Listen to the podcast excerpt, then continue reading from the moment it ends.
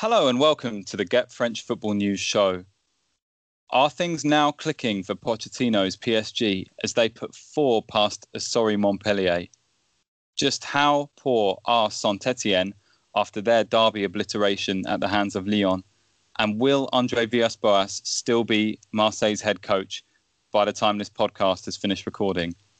These are just some of the questions we'll be asking as we take a look at three of this past weekend's most noteworthy fixtures in France, as well as other key talking points, before ending with this week's young player spotlight on Dijon goalkeeper Anthony Racioppi, who's been impressing for the Burgundy club this season. I'm your host, Jake Smales, and I'm joined again this week by Eric Devin, Mohamed Ali, and Kale Stockwell. Let's jump straight in, guys, if we may, to Sunday night's fixture uh, as Saint Etienne hosted Lyon in the Derby Rhône-Alpes uh, one of Europe's fiercest and most passionately contested football rivalries. Lyon went into this match after a draw against Rennes and uh, 1 0 loss to Metz, uh, results which had led some to question the durability of their title charge this season. But they were up against a Saint Etienne side who had just one win in their previous 17 matches and were missing a number of first team players due to COVID 19. They say form can go out the window for derbies, but that certainly wasn't the case here, as Lyon triumphed 5 0 on the night with doubles from Marcelo and Tino Kadewere, capped off with an own goal from Denis Bouanga uh, after some fine Memphis Depay play. Uh, let's start with Lyon, if we may. Um, Eric, after the match, Rudy Garcia said it was maybe our most complete match. Um, it was an emphatic emphatic victory for Lyon. What did you make of their performance? I mean, uh, you know, I, you can only beat what's in front of you, et cetera, et cetera. I, I don't think that. Uh, I don't know that Lyon were at, at, their best match. No, I don't. I disagree with that actually fairly strongly.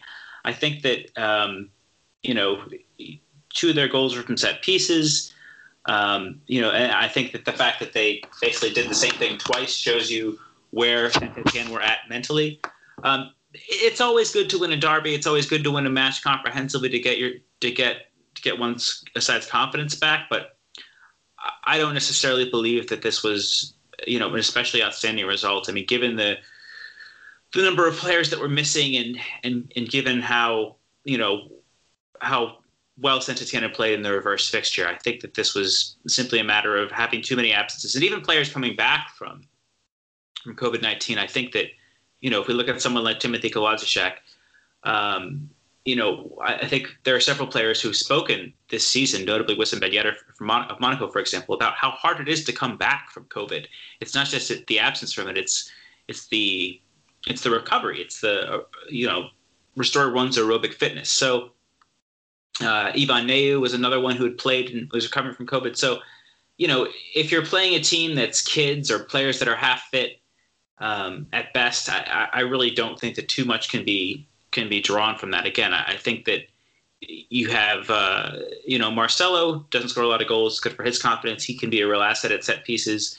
Uh, Tino Kadewere is back among the goals. That's an important thing too. I think those are the first goals he scored in the calendar year. He, had gone three or four matches without scoring. That's important uh, to have him as a source of goals once more. But yeah, it, it was a fine performance. Um, I, I, wouldn't say it was amazing. I would say yeah, it was opportunistic and it was it was needs must. It was a there's a real golf in, in quality in terms of the players that Sante had available, and I think that just told the tale. Kale, would you would you agree with that? Because certainly, you know, Eric's right in that they were hard hit by by COVID and and they were clearly outclassed. Um, you know, was this, was this a case of of of Sante not not turning up or not being able to turn up based on the players they were missing and and their recent form and confidence in general, or, or uh, over brilliance from Lyon? You know. I don't know. It's always hard to judge. Is it is it one team being so bad or the other one, excuse me, just having a really excellent day? Uh, Saint Etienne were really Etienne were really really bad, like really bad, especially throughout the beginning part of that that first half. And I think I think Lyon came ready to play, and I think they identified really quickly that as if they could press the back line and they could press some of the the young midfielders, uh, that they were just going to have such an easy time recovering the ball and keeping the territory and keeping the pressure. And then also, I think you saw that you know, like Eric said, the golf in terms of in terms of just ability and and technique is is so drastic right now. I mean, this this Saint Etienne team that that played on Sunday night, there's just not a lot in that eleven. I think there's some young players that look, you know, decent or could be could be quite good, but at the moment they're they're just not at the level of that Lyon eleven and I think Lyon just kind of smelled blood and and went for it. I, I again I I, I don't think it's their best match of the season. I, I think it's probably a little ways off of that. They didn't create as much maybe in open play as you would expect, given how bad Saint Etienne were. But yeah, Saint Etienne were really bad. yes. I mean, if they made Mattia De Sciglio look good, then I think that says it all, right? yeah, he hit the bar as well. That was with a with a pretty impressive effort. The I, I mean, uh, you do have to be bad to make uh, look look impressive. And, and and Mo, coming to you on this one, you know, it was a shocking performance, and and that's now one win in in 18 games, and regardless of the circumstances in, in that particular match and the last match as well, you know, with their with their COVID cases, you surely serious questions do now st- need to start being asked after Claude Puel because he kind of managed to get through that that run earlier on in the season, and then results picked up again in in kind of December time. I think they got that one win against against Bordeaux, perhaps at the, the, the latter stages of November. But but you know this this has got to be kind of the beginning of the end for for his time at Saint Etienne, surely. Yeah, not even. I think um, he he had a bit of an uptick uh, over the summer. You know, when COVID sort of um, took a backseat and they were able to play the cup finals, and obviously they had that good start to to um, to this season with I think two wins and a draw. If I'm if correct me if I'm wrong, but weren't they top of the table at one point as well um, mm. at the beginning of the season? Um, but then, yeah, COVID or no COVID, that's a really shocking um, run. And I think personally that it's coupled with tactical inefficiency. I think poor player management. I think a couple of players uh, just don't seem to be responding to Puel and and you know the treatment of um, Stefan Ruffier, the, you know the case that's been going on, um, coupled with the club's inability to make long-term decisions. You know the the guys in charge, Caiazzo and Romeyer, they they are unable to really carve out a place in the Ligue for Saint Etienne? Are they a club that should be aiming to return to uh, uh, pushing for the Europa League spots, or or what? You know, there's there's no finances available. There's not um, much. Um, it's hard to say. You know, volition um, of the direction to to to to improve. They had a close shave last year. Um, and I think had it not been, I mean, they're one of the few clubs that could probably thank the coronavirus for for um, you know ensuring that they didn't fall into a relegation trap or the playoff trap, and yet ten months on, they're back to where they are. You know, it's it's a shocking uh, run of form. They are sitting precariously above uh, the playoffs, and again, you know, they had the warning ten months ago, and I don't think anybody um, in certain has really realised that you know the the chickens might be coming home to us. They've not been able to make out any plans, any long term plans, bring in the relevant players, discard a couple of the older guards as well, um, and play. I mean, they perhaps there's not really much they could have done yesterday with that long list of um, absentees, but it's not just that one game, it's one in 18, as you said, and that goes um, really at the heart of um, Puel's reign. I don't think it will get any better. They've got another couple of difficult run of fixtures coming up. Um, and this time, as as was the case with Toulouse, as was the case with a couple of other teams that go down, you know, sometimes when you're hovering for several years just above, you know, once when you don't probably expect it, the trapdoor will, you know, slam open, and that'll be that. They, they've been linked with um, with uh, a striker, 23 year old Mustafa Mohamed from from Zamalek, Um, apparently, a fee's been agreed for, for five million dollars and personal terms sorted, but the the deal is kind of stalling due to issues over over instalments. Is is bringing in a 23 year old striker from Egypt really the kind of signing that that this struggling Sante side need to be making, Eric? Surely, you know, Phil's Phil's come on the podcast before, Phil Bargiel, and spoken about Sante's finances, and and you know maybe that's an issue, but surely they need to be looking at bringing in experience to to help out these young players. I mean, where's that going to come from? Given the financial situation we just talked about, I think that you know, even even even in the summer, as they had this uh, as they called it, the um, winnowing of, of their high earners, like of Yann M'Vila, for example, or Lois Diony, um, that that was done out of necessity, not because they didn't think that M'Vila couldn't help the team. I mean, he was one of their better players last season. Um, but I think that it also shows the dire situation that they're in and that perhaps a young player from a foreign league won't be won't command the sort of wages that um, that a more experienced player would. And I mean, you know, especially in the January window, you know, we've we know this through through our work as as journalists that uh, this is in terms of value the worst time to buy, and especially attacking players. Um, so I think that that you know tying all that together, there's you know really little else. I mean that this it's a bit of a punt, but uh, you know, it's it's probably the best the club can do. I, I think again, him coming from where he where he is, uh, it's the wages that probably make this uh, a more attractive proposition than does maybe even his level of talent. You know, I I don't know. I don't think. Uh, you know, there's been a modicum of success with Egyptian players in Europe, and you know, Egypt has a, a track record of winning uh, the Africa Cup of Nations, but you know, it's it's not exactly I mean, I don't know. Maybe they get the next. Uh, oh, who's the guy who played in Germany? Zidane, uh, Mohamed Zidan, right? Uh, it's yeah. I, I, think it's unlikely, um, and I think that you know, especially given the way that Sante play, you know, it, it's it's not as if there's a bevy of creative talent that uh, is playing there. I mean, he was playing Neyou essentially as a ten yesterday when even in leaving he's been leaving Aouchiche on the bench. Um, it's almost as if he's he's you know, playing begun to play a more negative situation. I mean, you know, he does play Hamouma, he does play Nordin, but in terms of those two being, uh, for example, graded players, I don't really see that. So uh, it's it's a bizarre move, but I think it's it's probably the best the board feel that they can do. On the opposite end of things, you have uh, Tino Kadewere, who's continuing to uh, impress for Lyon. That's now nine goals in Ligue 1, um, two braces in two derbies. Um, according to the the Get French Football News Twitter account, um, who quote L'Equipe, he's the uh, he's their highest rated uh, player on averages this season with an average rating of 6.07. Um, Kale, I don't think we've we've spoken to you about him um, on the podcast yet what have you made of his of his of his debut season or debut full season in in Ligue 1, having made that move from Ligue 2? Surely he has to go down as one of the most impressive signings uh, of the summer. Yeah, I'm su- I'm surprised. Honestly, I I felt like he took a little bit of time to kind of I don't know if get up to speed is the right term, but I think he took a little bit of time to adjust to to the top league.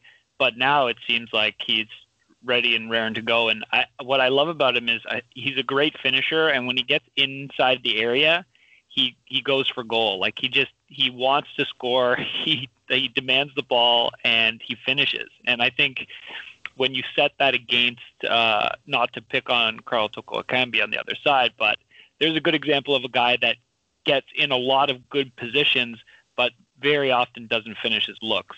And I think with Kadewere, what you're seeing is okay, if you can put someone that is lethal on the wing with Memphis through the middle, they're going to get their chances. And so long as they can finish their chances, they can statistically have a really good season. So he's been impressive to watch.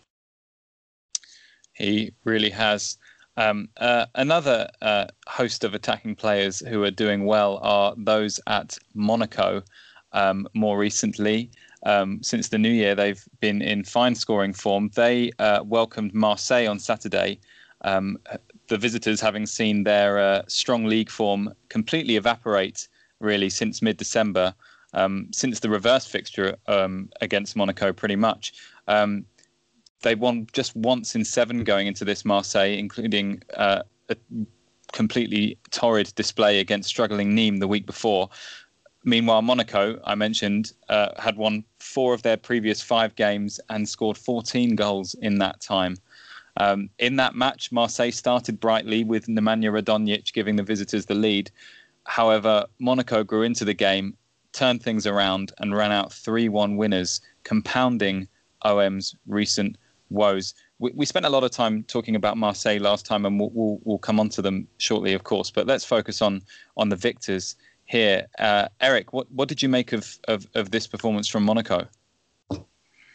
Yeah, I, I mean, I, I think we one thing we don't really tend to talk about uh, as much as we ought to in in, in Liga is depth and options, and I think that uh, the play that Monaco consistently get off their bench uh, is really impressive. You had uh, the free kick from Jovetic, the two assists from um, uh, Golovin.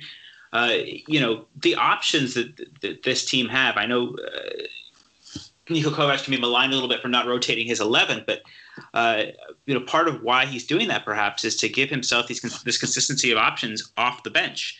And I think that you know the proof's in the pudding there that you know, if if he feels the match is not going his way, as as this one was, uh, you know, Marseille looked bright for the first 15 minutes and got that unfortunate goal from Radonjic to start things off. Um, he can turn to a player like Golovin, who is really a sublime creator. Um, or he can bring on a Stefan Jovetic, who again, you know, is definitely past his prime, but still, you know, has has the ability to deliver a moment of quality when the chips are down.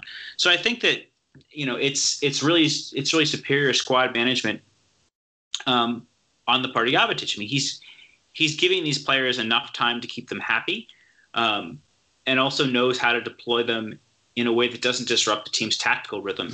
Um, and he also has, you know, I think we shouldn't discount this either.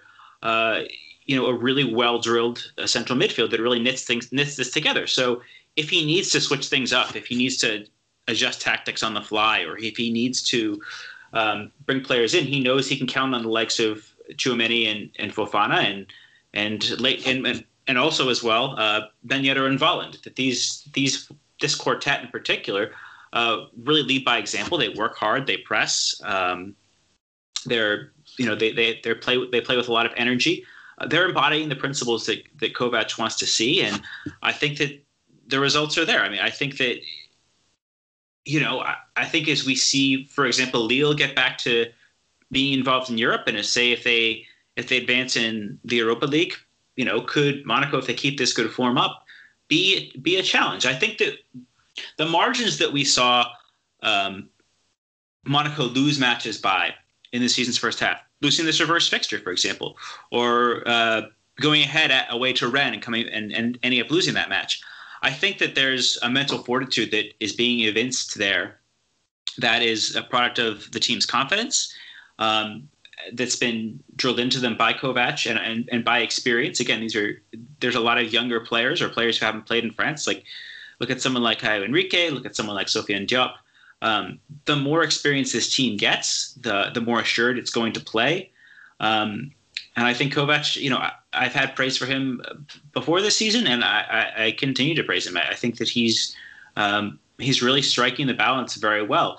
Um, he's made some surprising choices, for example, um, bringing in Maripan um, in, into defense. But I think that you know, given the team's form and given the results they've had, it's it's it's been borne out. He, you know, it, sometimes what he does is unorthodox, and you know, maybe there might be a, a, critic or two who might say that you know he doesn't relent enough with his team. But yeah, there's no European football, and you know, maybe the Coupe de France will, will complicate things once it starts for Monaco. But I think for the time being, you know, there was a little bit of a blip in December for this team, but um, the experience and the confidence they have to play against, you know, so-called bigger sides is is really being borne out right now. And I think that, um, you know, Monaco are still nipping at the heels of that top three, and I think that's going to continue apace as the season wears on. Mo, what are, what are your thoughts um, uh, in light of, of the performance that you saw at the weekend, but also kind of, as Eric says, the, the recent run that the Monaco have been on? Um, do, do you feel this is a side who could, um, based on what you've seen and what you see, you know, actually break into that that top three, and I guess ultimately that that that kind of title chasing group? Um, yes. Um, although I do think you'll they'll find it very very difficult. I think Monaco um, sometimes do blow hot and cold. You know, they did look uh, particularly good. You know, around the time of the PSG victory, having also uh, won the Côte d'Azur, and that was just after what what we initially had thought was a you know a poor defeat at Lyon, where they sort of shrugged off the cobwebs, won four in a row, and then and then resulted back to losing at home to Lens, at you know losing at Marseille, losing at Lille as well, and then we thought that's that.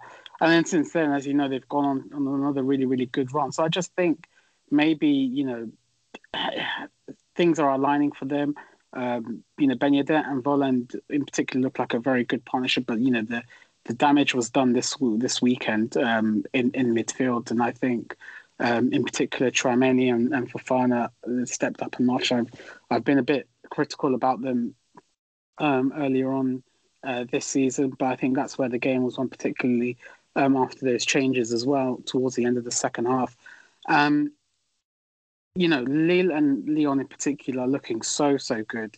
Um, I believe um, over the last couple of weeks that uh, I think I, I, you know I don't know. We'll take something additional for Monaco to um, break into that top um, top three, and that that essentially means for them to you know not engage in any more slip ups. They got a very fortunate run in over the next couple of weeks, and like you said, you know the cup may soon to you know may soon complicate things, but we're entering a period where there's going to be a lot of big games in Ligue 1. You know, um, there's going to be a lot of um, fixture matchups between the top six, and for example, so um, as long as they are still within a shout, I suppose by the end of February, so that gives them about four or five weeks. That's uh, a couple of games leading up to their visit to the Parc des Princes at the end of February. Um, if they can get as much, you know, maximum points from from those games, you never know. You know, as we saw with Lyon last week, it, you know, it takes one game to sort of um, really impact um, a team's title race. And I think it's been perhaps three seasons since we've had four veritable strong sides. Um, perhaps maybe not fighting for the title, but at least definitely fighting for, for the podium spots. And you know that really, really is a massive bonus for the league and, and for viewership as well. So Monaco are in a very, very good place, and and like Eric said, you know they've got a squad that they're able to rotate. Let's see how that gets on in the next five five weeks or so. One thing that will made, oh go go for it. Sorry, just to pick up on what Mo was saying because I agree with a lot of what he said. I think when I watch Monaco, the one thing that really separates uh, the top three from them is just the top three's ability to control a match, and I just don't think that Monaco necessarily has that yet in the same way. I think Lyon and PSG can dictate a match through possession. I think Lille has the ability to do that, and then Lille also have the ability to control a match defensively as well. I mean, you saw against uh, uh, they basically gave them nothing, but and didn't have much of the ball, but really dictated how that match was playing. I, I think those two in midfield against uh, OM were so good, but I still don't think that they really have, you know, what you would call a wheel or like a traditional six that can really own the ball and own play. And I think they might remain a step below those player those teams until they can find that. And if I can add just one more thing, I just want to point out uh, the play of Badiashile because I thought he was the best. For me, he was the best player on the pitch that match. I thought uh, um, Marseille didn't have anything down his flank all game. He completely shut them down, and his passing between the lines was just incredible. I think you're starting to really see that potential that everyone knew he had or has uh, starting to really rise to the surface, and you're getting a look at a defender that's going to be really, really good. Do you think, Kale, that's been helped by by Maripan coming into the side? You know, having a player who's maybe a little bit more experienced than than Axel Disasi uh, next to him. You know, he Disasi seems to have fallen down the pecking order slightly, and and Maripan, I think, has been justifying his selection with his recent performances. Do you think having that experienced head has kind of helped Badiashile come out of his out of his shell more recently, rather than kind of playing playing alongside another, you know, very talented but also kind of relatively young, inexperienced centre defender in in Disasi? I think it may have helped a bit, but his numbers have been pretty steady since the beginning of the year. I think what really helps him is um, not again. I really like the way that Tchouameni. I'm a big fan of him and Fofana, but uh, they are not always the most aggressive ball progressors. And I think the way that um, ASM moves along the front line, especially with Diop, and the way that Volland and uh, Ben Yedder are really good at dropping and finding little spaces, has helped him more in terms of breaking the lines. Like the amount of times that he picks the ball up and just bypasses midfield with those really nice driven passes that meet the strikers or the forwards that drop off are innumerable. I think he, I was counting, he did it six or seven times against uh, OM on his own. So I think that might be helping him a little more. And you know, like I'm a, I, I don't mind Maripan, but that uh, Radonjic goal is a good example of you know why maybe Disasi might have been a better pick in that spot because really that was just basically all pace. Like he probably should have been able to cover that space, and he didn't have the the pace or necessarily awareness to to get there. Yeah, Maripan perhaps proving more valuable for his goals uh, at the moment uh, rather than his defensive contributions in in those kind of moments. Um, let's let's talk Marseille then. Mo, OM were leading at half time. From a Marseille perspective, was it a case that, that of, of something going something going wrong, or or was it simply Monaco growing into the game after that kind of early setback? Yeah, I mean, definitely the latter. I think um, there was almost a feeling that OM had scored a bit too early, you know, uh, in in their approach against sort of relative big opponents in Liga. And what you do see is a low block, um, absor- absorbing a lot of the pressure, and then playing on a counter and just trying to eke out a goal and manage the game out to completion. That goal came too early. It came via a speculative long ball, and and I think um, I think was Caio Henrique one, uh, was caught out, and, and in the end, Radonjic just had the pace to beat him and then beat the goalkeeper. Um, and from then on, it was it was that was that. You know, um, after the first 15 minutes, very bright from OM. Monaco just looked really, really good. Ben Yedder, in particular, had a couple of chances. They were growing in strength towards the first half. At the end of the first half, uh, Monaco perhaps should have should have levelled. Um, and in that case, I don't think there was a lot of um, impetus from the coach to change things up. I don't think there was a lot of impetus um, from the player to sort of manage and perhaps um, put the you know set themselves up to to continue to repel Monaco. Um, I think it was a you know big ask to um, say stay defensive for the for the you know seventy odd minutes uh, that they were in the lead, and like in the Rennes game um, that we saw um, in in early December, which was the first of Marseille's sort of defeats in in this run. Uh, the players' heads just dropped, and in the end, you could just really, if you're you know if you're from a Marseille point of view, you're just waiting for the opponents just to um, equalize, take the lead, and then and then end the game. Um, it was a very disappointing result, and I think something that um, I, yeah, we touched upon this a lot last week. Um, you know, of the myriad of issues that's currently inflicted Marseille. And one thing that I found very interesting was Steve Mandanda after the game um, saying that this will actually probably take a while to fix. Um, there's there's just something mentally gone wrong. I think part of it is uh, has to do with the coach, but I think there's there's something in the team mentality wise, professionalism. I don't know.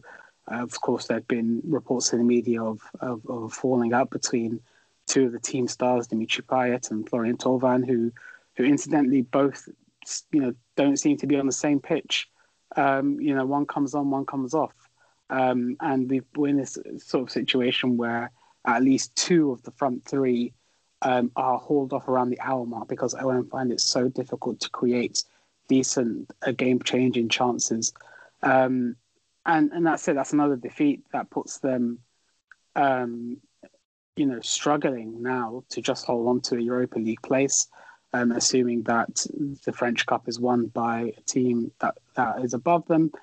Um, and yeah, there's a very, very tough set of fixtures to come. Um, that does include PSG, Lille, and Lyon by the by, by February, but also Rennes next weekend, um, Lens, Bordeaux, Nantes away, all very, very tricky games. So, of course, there's a couple of movements in the transfer window, um, but there has to be an immediate reaction and I don't think anybody in Marseille sees it. The the position that Marseille are in, I mean, uh, obviously you mentioned again we've we've talked about these issues before, but you mentioned there, Mo, a lot of the kind of the player, not just player form, but the kind of relationships between the players on and off the pitch, particularly that that stuff that's come out recently about Thauvin and Payet. You know, I think Villas-Boas said he didn't think that they'd be spending their holidays together, which was kind of putting it putting it lightly. um, you know, surely the, the buck does have to fall with the coach uh, on a run like this.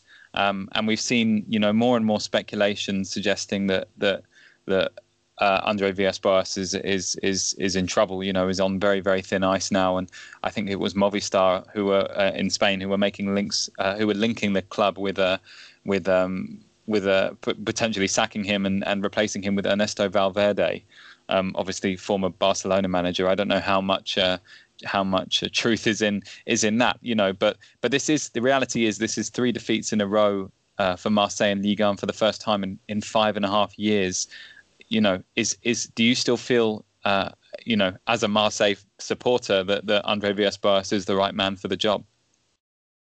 Um, no, is is the short answer. um, and and it, it's, it does pay me, you know, to say that because I think he did a fantastic job last year. We've spoken about how I think everyone can can say that he overperformed last year with the with the tactically um, inflexible team, but also with with a, a, playing squad that I think was levels below um, than that of, of, of their rivals. Um, I just think that everything that went well last year in terms of the player relationship, the man management has just evaporated completely. And I think, as you say, the buck has to stop with the coach. I think we've plenty of accused him with um, some of his setups, particularly in games where oh, OM are expected to dominate the players having sort of been drilled into defend, defend, defend, operate a low block.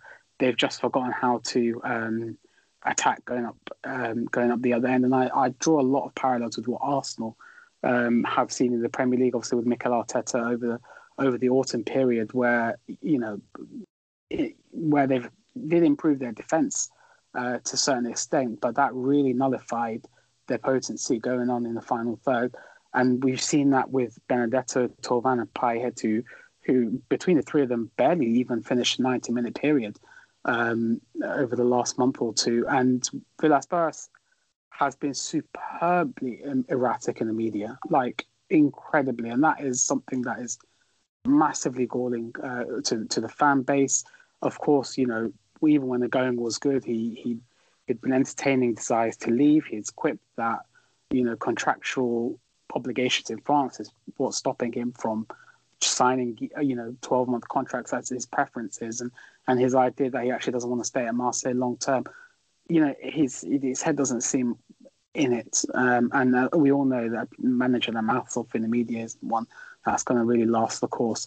Um, and so there's a high possibility that he's, he's not going to be there at the end of the season. I think he's earned, obviously, the time now to focus on results. And I think Marseille are not going to um, move him um, for, for for you know in any way because of his you know relationship with with the with the players still is overall decent, but also the fact that there's not managerial um, perhaps uh, other suitable options that are ready to come uh, mid-season. If Marseille can get to the end of the season and have a clear idea of what their finances will look like, um, what the status is of the players that are out of contract, and if they can hold on to a Europa League spot, I think that would be a good base for a new manager to work in. But I, I don't see AVB staying on past the end of the year.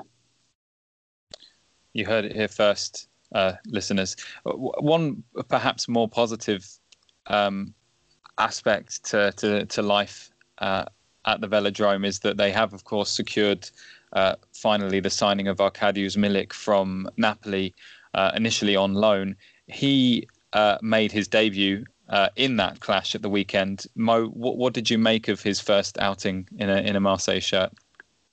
Um, it wasn't good, but you know what? I d- I don't blame him at all whatsoever because obviously much of the ball was in the Monaco half, and I think he probably found out um, you know, the propensity of his teammates to pass the ball and to to carve out opportunities for him.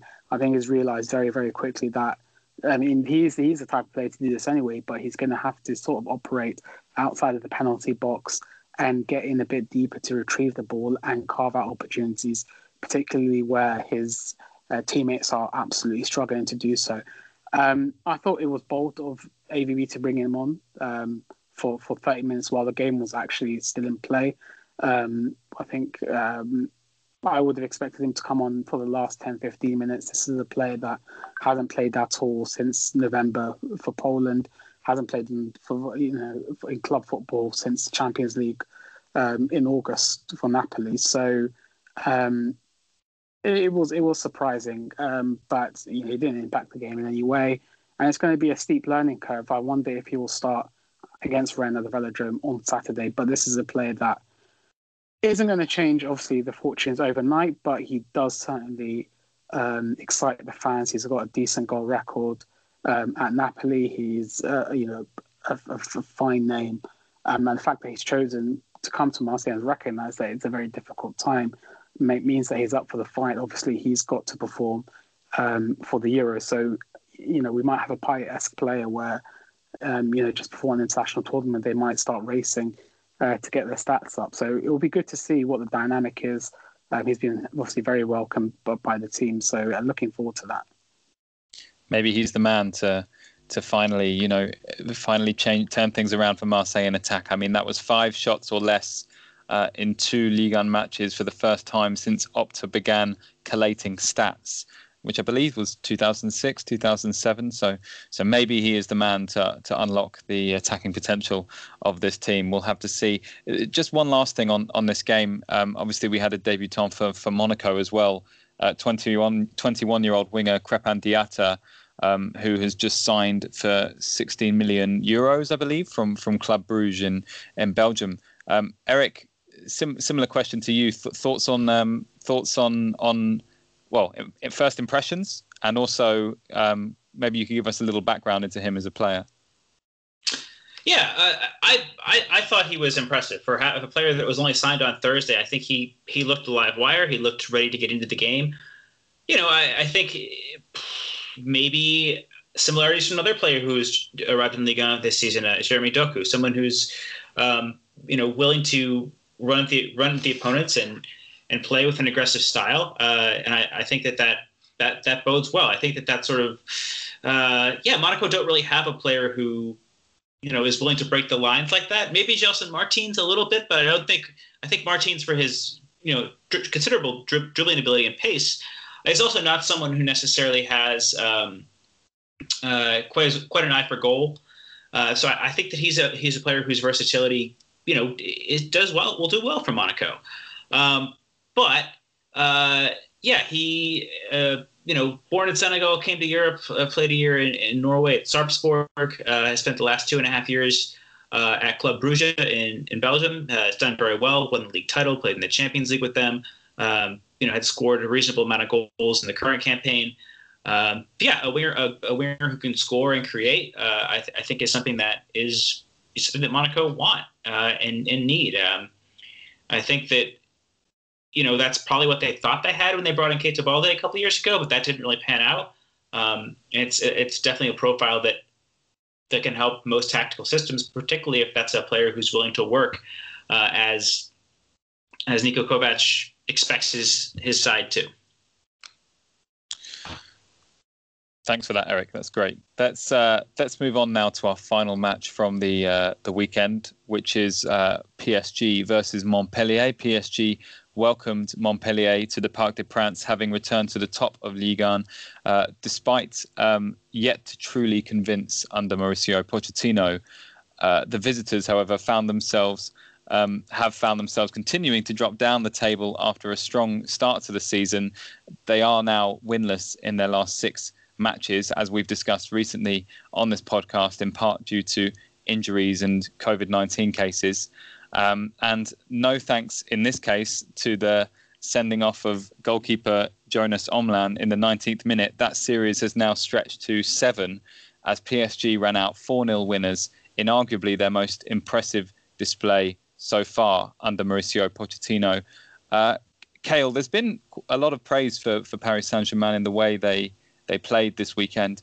Uh, did you see signs there that there was a fair amount to be excited about? Are things starting to click under Pochettino, or is that simply the, the kind of drubbing we expect PSG to give a team who go down to 10 men at the, at the Parc des Princes? I don't think that Montpellier did themselves any favors, but I think that you're starting to see PSG click a little better. Yeah, I would say so. I think I think Pochettino still has stuff that he needs to figure out in that lineup, and I think one of the things that he can't do, but that the club still really needs to address, is just the lack of depth at fullback, because I, I think that's really going to be an issue if if the club wants to achieve in the Champions League and even win in France this year, the way that some of the other clubs are playing. But I was kind of surprised at some of his choices against Montpellier and that how well they paid off. Like I think uh, Mbappe was playing a lot on the right side, which was surprising to me, and I always thought he was a lot less effective there. But he ended up having a really good game, I thought, and was making a lot of intelligent runs and smart movements. And I think one of the the interesting things was that it took him further away from uh, Neymar, which I I feel like opened the pitch up a little bit for him. I mean, when they were both playing on the left side, they combined so well, but also they tend to, uh, on occasion, get in each other's way. And I think this allowed them some of that freedom to really, you know, okay, this this area of the pitch, this half space, all of this is yours to work in, and uh, and don't worry about kind of getting in anyone's way. And I think maybe Di Maria is also a, a better player uh, in that sense for him because he's looking to slide them in or play those balls. But I think it, it's starting to look really good. And honestly, it's starting to look a lot like the 4 2 2 2 that uh, Tuchel played this time last year that had PSG looking like one of the best teams in Europe, surprisingly. So um, and maybe he's trying he saw that and he's trending toward it. I'm not sure, but it's definitely starting to look a lot like that formation, and that setup. Yeah, you mentioned that that that four two two two uh, setup that we, we saw last season. You know, the the super attacking um, um, with the super attacking front four.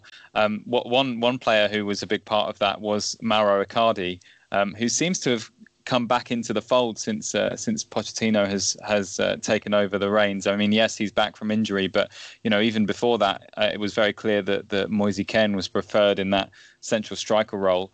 Um, Mo, do you get the sense that that Icardi has now displaced Kean again?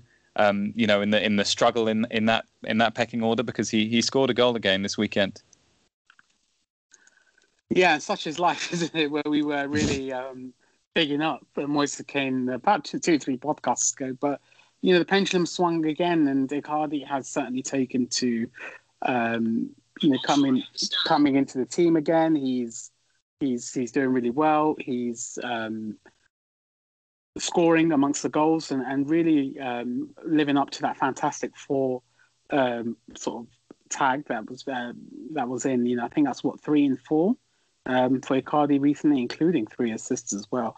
Um, so you know, not just approaching the goals, but really getting in amongst the you know the, the, the creative um, passes and, and, and setting on goals for his teammates. That's obviously going to please Pochettino. Um, and I guess you know PSG are going to have um, in the business end of the season because Kean has obviously done very very well, and there's going to be tricky league 1 games. It's going to be tricky away fixtures to the likes um, of Lens and Angers and, and the like. Um, and that's where I think Kean's going to be useful, and the rotating option is going to be useful, particularly uh, giving maybe Neymar or Mbappe the night off where um, where demands exist. Um, and with the Champions League teams as well, there's going to be still three competitions, and Paris Saint Germain are by no means, you know, breaking free at the top of Ligue 1 at all. Um, but Kean's going to really be a squad option. Obviously, it's to Pochettino's benefit that Icardi has started after recovering from his adductor issues, started very, very well. He has indeed. Um, another player who is is is looking uh, back to his best is Kylian Mbappe. Um, you know, after after a, a, slightly dry spell, he has now uh, scored two goals uh, literally just in that game, the first to open the scoring, the second in a in a three goal blitz in four minutes in the in the second half. Um, and he's obviously in talks to sign a new deal. Uh, he recently told Telefoot Shen, "We are talking with the club. I'm also reflecting on it. If I sign, uh, it will be to invest myself long term here. I feel good here.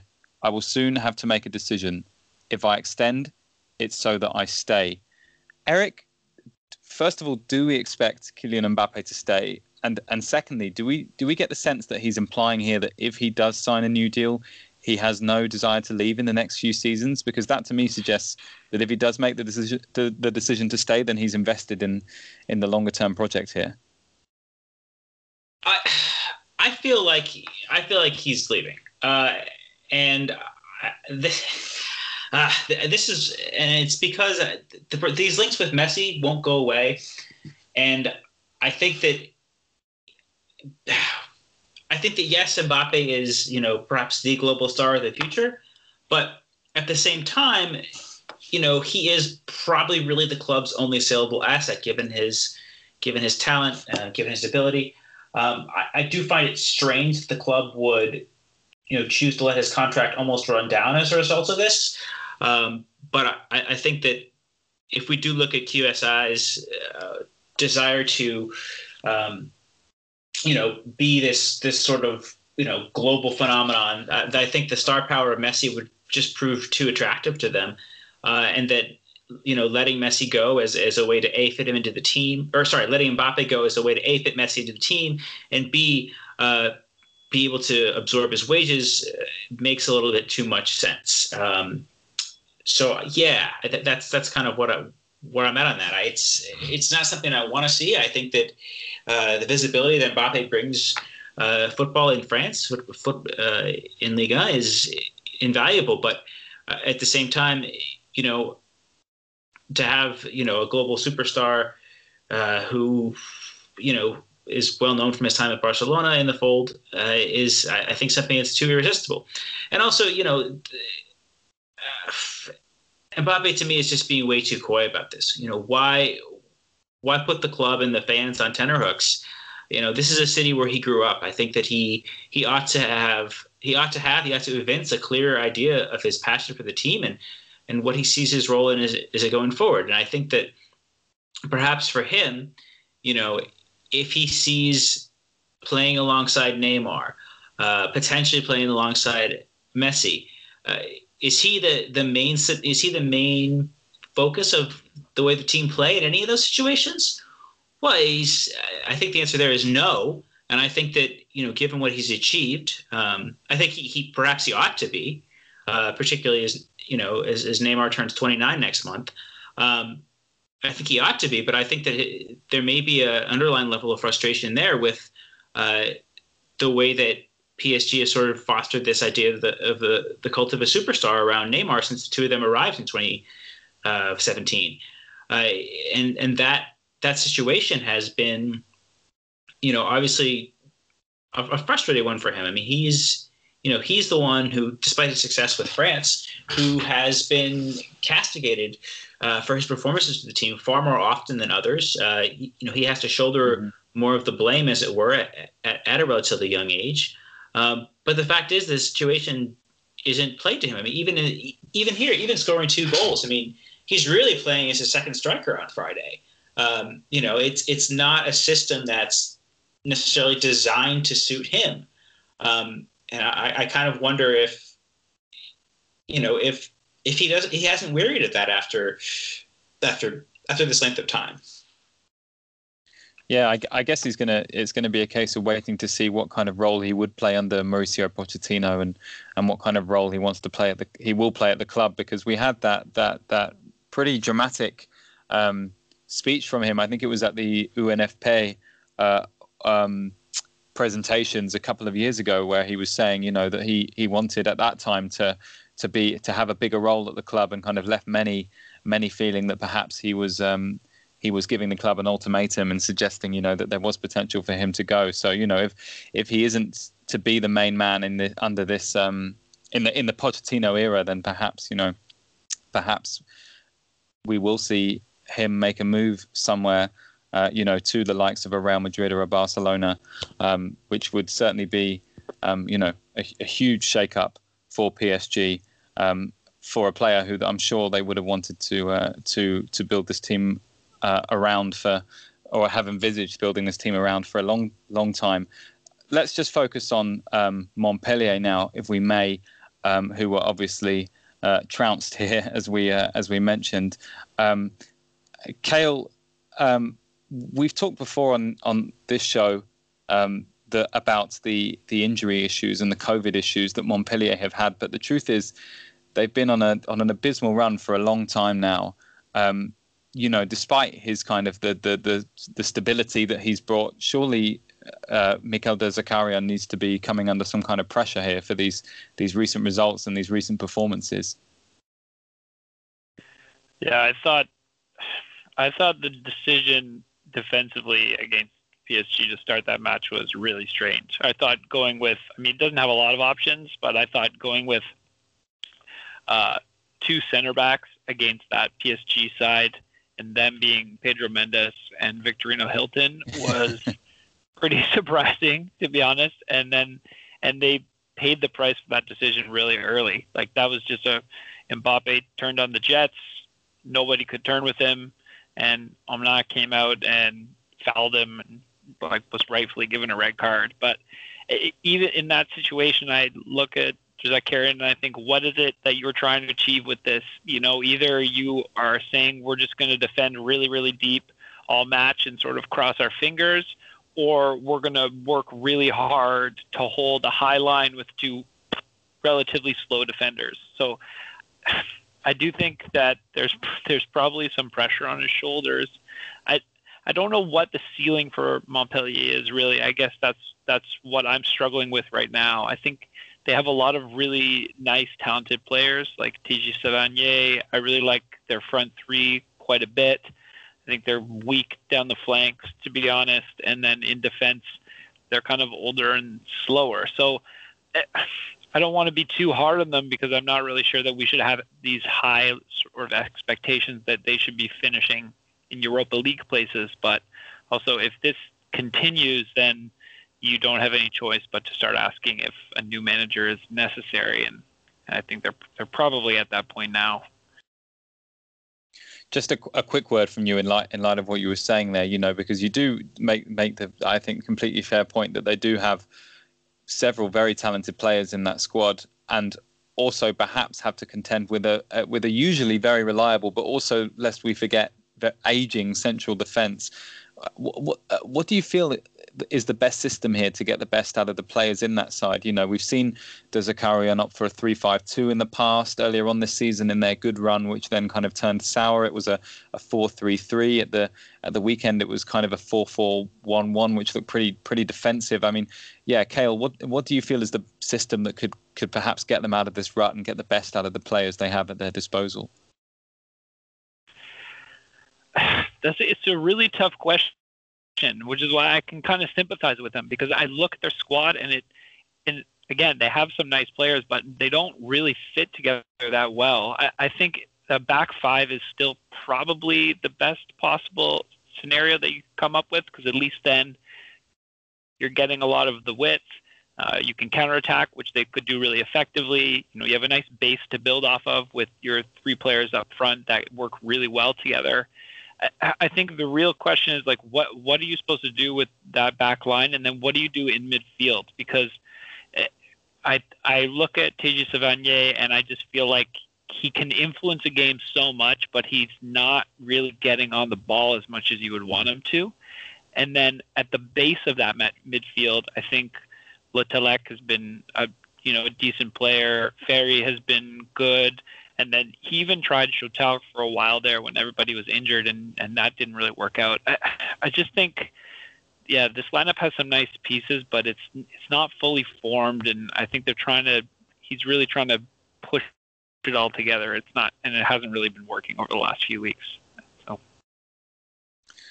Yeah, it does look um, it does look like they need some kind of consistency here, given how regularly things are chopping and changing, um, and that could be the key to getting the best out of this side. Uh, let, us move on to our penultimate segment of the show, um, where we take a look at any if there are any other talking points that maybe we've missed from the world of French football since we last spoke. Um, Kale, I'll come straight back to you there. Do you have anything uh, anything you'd like to raise from the the weekend? I just thought that Lille were great again. I thought that that was really I really liked uh, that match they played against Rennes. I, at the same time, I think Rennes are looking really really shaky, and I'm not totally sure what's going on there, but uh, it's definitely something to keep our your eye on. And uh, yeah, I really like this Lille team. I I love the depth that they have. And uh, I think that they showed again this week that they don't need to have the ball. They don't need to have possession to dictate a game. They can still sit back in that 4 4 2 shape and really stress their opponent out. Yeah, little little brilliance again, still level on points with PSG at the top of the table with the most points they've accumulated after this number of games since I, I forget the year, but some point in the 1940s, maybe 1950s. I don't know if anyone has that but you know, a hugely, hugely impressive season continuing from them. Eric, what about you? Anything caught your eye this weekend? Yeah, I just I, I wanted to give a little shout for my Guardian piece this week, uh, talking about Metz and Frédéric Antonetti.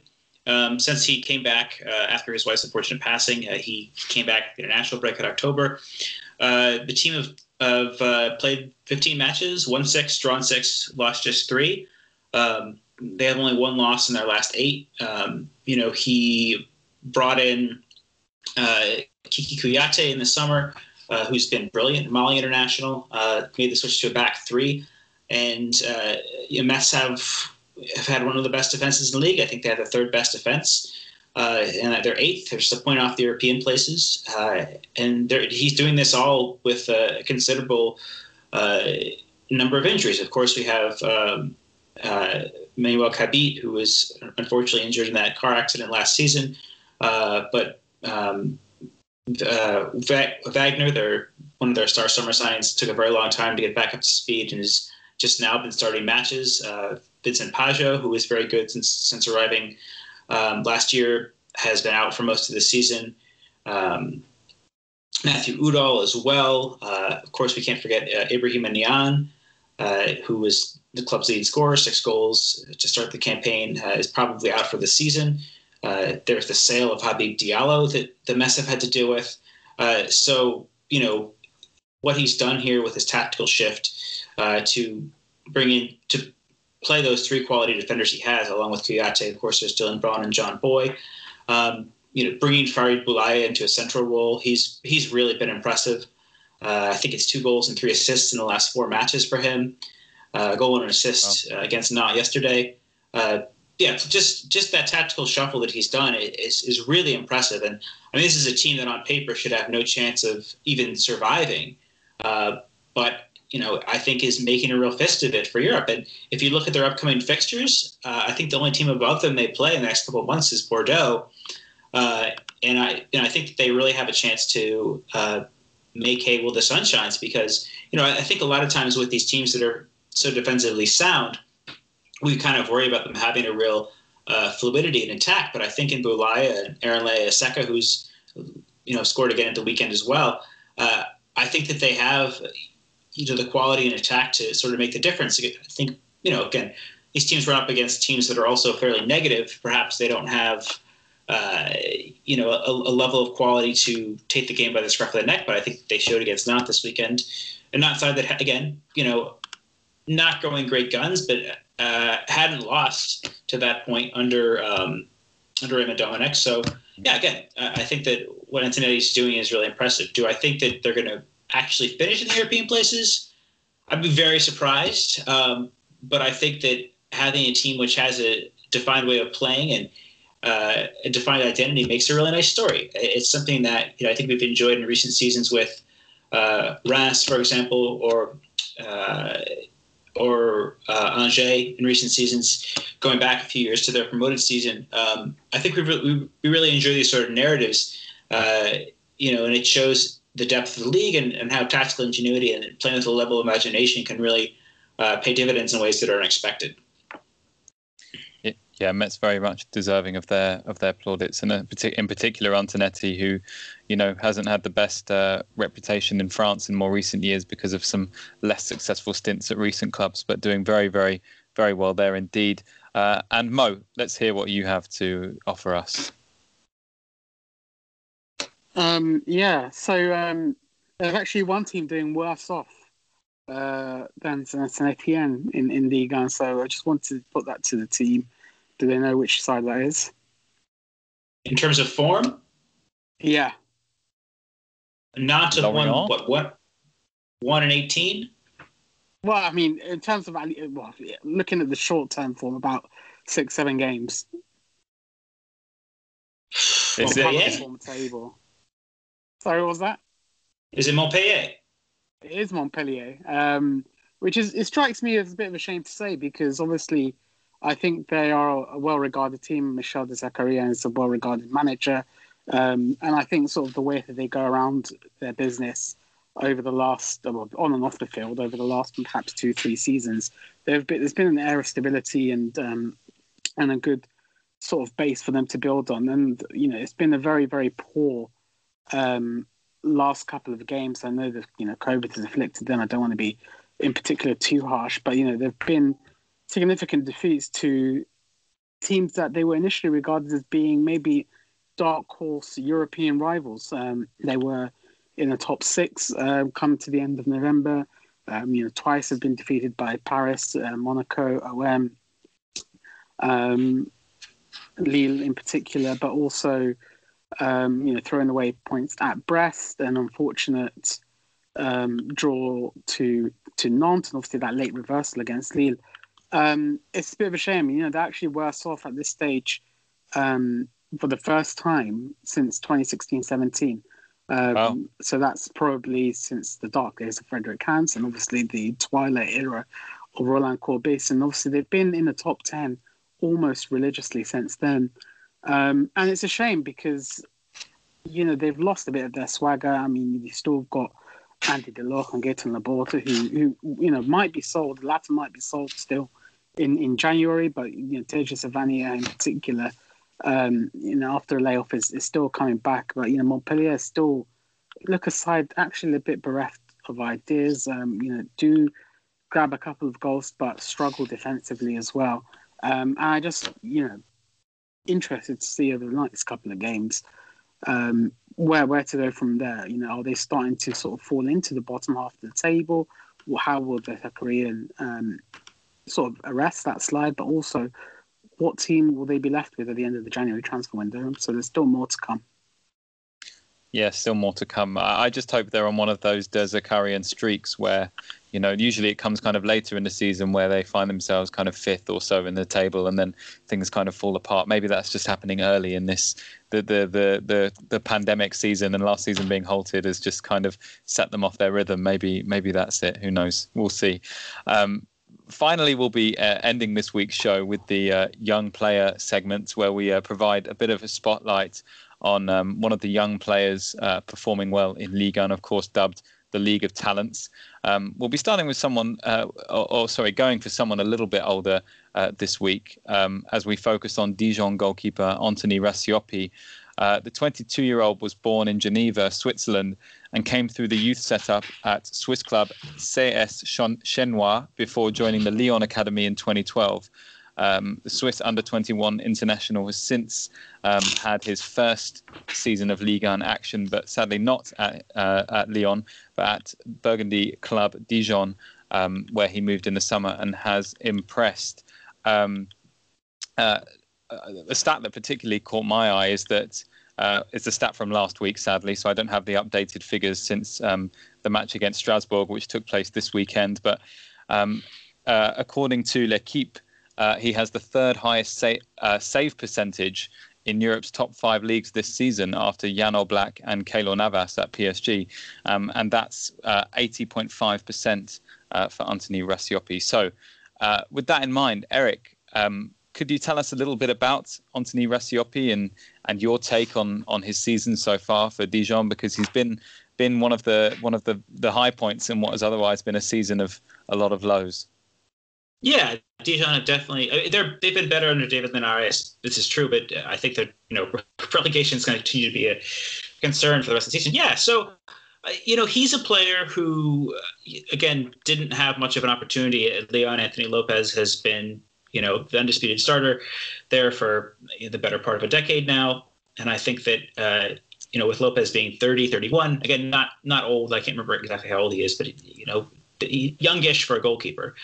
I think that Racioppi um, took the chance to leave, and I think that uh, sort of a lot of things have fallen his way. The club getting rid of both uh, Gomis, um, to Rennes, and uh, well, sorry, Arsenal fans, to bring this one up, uh, to, to going to Arsenal. Uh, there was an opportunity there for him, um, but interestingly enough. Um, even as that was happening, uh, the club also brought in Saturnin Allagbé from Niort, uh, which meant that okay, maybe he does, maybe he's back to being a backup. Uh, he certainly had immense talent. I mean, he uh, is the Swiss under 21 national team goalkeeper, uh, and they finished level on points with France in their uh, under 21 in their Euro qualifying group. No mean feat, um, I think. Uh, and obviously, he was he, was brought there under the aegis of Coupé, who is someone who knew his work well and and knew how he could develop, knew what sort of potential he has, and he's he's borne that out. Um, that save potential is that save percentage. I think speaks to his style of play. Uh, Coupé has gone on record as comparing to Fabian Barthez. He's someone who who has wanted to be a goalkeeper from a young age. He's not exactly uh, the biggest, but he has a, stocky and powerful build. Um, and I think that his his physicality uh, and athleticism plays a big role here in in in the way that he plays. Uh, you know, so this is a this is a goalkeeper who you know might not have perfect command in the air, might not be the best distributor, might not be the uh, the Ederson or the Alisson that we talk about as being, you know, so so or Manuel Neuer as being so fine with their feet. Um, but it's you know sort of a, an old school style French goalkeeper. You know, maybe you know we, we talk as well about Barthez as someone like Stéphane Ruffier who uses that power and that that that that that sort of physicality to impose themselves on the game in a very uh, very powerful way. Um, so yeah, I, th- I, think that he's someone who's uh, he also you know has made he stopped penalty in his first game. Uh, you know, sort of his legend grew from there, if you will. Um, but again, I think that that Coupé is someone who has a long, you know, career in the game, and it is someone who's not, you know, there's no nothing to be gained from him pulling punches, and I think that uh, his having replaced Allagbé has coincided, uh, dovetailed, whatever you want to say, with uh, as well as the appointment of Linares with Dijon's improvement in form, and he's he's been a big part of that. Um, you know, and this is this is something that also comes as the team is sort of chopped and changed in defense. Uh, you know, Bruno Ecuele Manga has been there pretty consistently, but it's been some matches with Jonathan Panzo, some matches with Senou Coulibaly. Um, so it's not as if he's had uh, even the benefit of a team that that is has a reputation for being solid defensively, or even even a consistent first choice eleven. Uh, so to have to have had the success he's had, uh, again in relative terms, given the team's placement in the table, is really impressive, and I think augurs well for for the season. You know, if he if he could, uh, you know, if we t- think about, you know, Ruffier playing per- perhaps behind the likes of Loic Perrin, um, or Mike Maignan playing behind uh, Sven Botman and um, Jose Fonte, you know that playing behind that sort of defense could I think pay even bigger dividends for him. You know, if, if Dijon go down, I'd be very surprised if Racioppi did the same. That's that's an interesting uh, point you make there, Eric. And, and and I guess the question I want to end on is that we've we've seen kind of quite a few very talented goalkeepers emerge, particularly in the last few years in Ligue 1, kind of guys under the age of 25, the likes of of of, of Larsonneur at Brest and, and Bernardoni at uh, at Nîmes and, and now Angers. Of course, he was he was from Bordeaux, but on loan at, at Nîmes and uh, and at uh, at Reims and, and Edouard Mendy, of course, as well. Uh, you know, do, do you feel um, where do you feel Racioppi kind of ranks amongst those those goalkeepers based on based on what you've seen of him so far in in a Dijon shirt? I think we need a little more of a sample size. I, I don't think he's again, like I said, I don't think he's as, complete of a goalkeeper uh, as some of those. Um, you know, I would have him behind Larsonneur certainly. I mean, Larsonneur just you know every time I watch Fresta, he seems to come up up with you know more than a handful of really brilliant saves. Um, yeah, I, I, I, think it's I think it's hard to say, but I, I think he has the quality to, you know, be at a, a team that's challenging for the Europa League uh, going forward. I think if well, okay, let's see. Uh, you know, could Saint Etienne uh, look at him as a replacement for, for Jessy Moulin, who's 35, 36, um, and certainly doesn't seem too happy uh, with his situation there. Um, you know, a team that's that is more ambitious, or you know, could Marseille? Would, would you have him at Marseille, Mo? Sorry, I was on mute there. Um, yeah, absolutely, absolutely. I think. No, I just as as a team option, yeah. You know, I mean, Yohann Pelé probably is the best backup goalkeeper in in France, but he's 38. Is he? Do you, do you, do you believe so? 37. Uh, well, outside of Sergio Rico. Well, actually. Yeah, I mean, obviously, I think Sergio Rico on paper. Yohann Pelé in particular has, has, has done okay, but he's 30 and he's been on the bench, you know, probably, what, uh, you know, playing three, three, four games over two or three seasons. Um, but yeah, no, absolutely. I think what Marseille actually need is a what they call in France a, a, a numero un bis. Um, you know, to, to plan for that long term Steve Mandanda succession, not to be a first teamer, not to be number one on the team sheet perhaps next year, but in the eight, next 18 months. Um, so, absolutely, I think that could be a very viable option. There you go. Well, potentially Anthony Racioppi in an OM shirt. I'm sure Lyon fans would be delighted at the thought of that. Thanks very much for that, Eric uh, and Mo at the end there, and and thank you all for, uh, for joining me tonight, guys.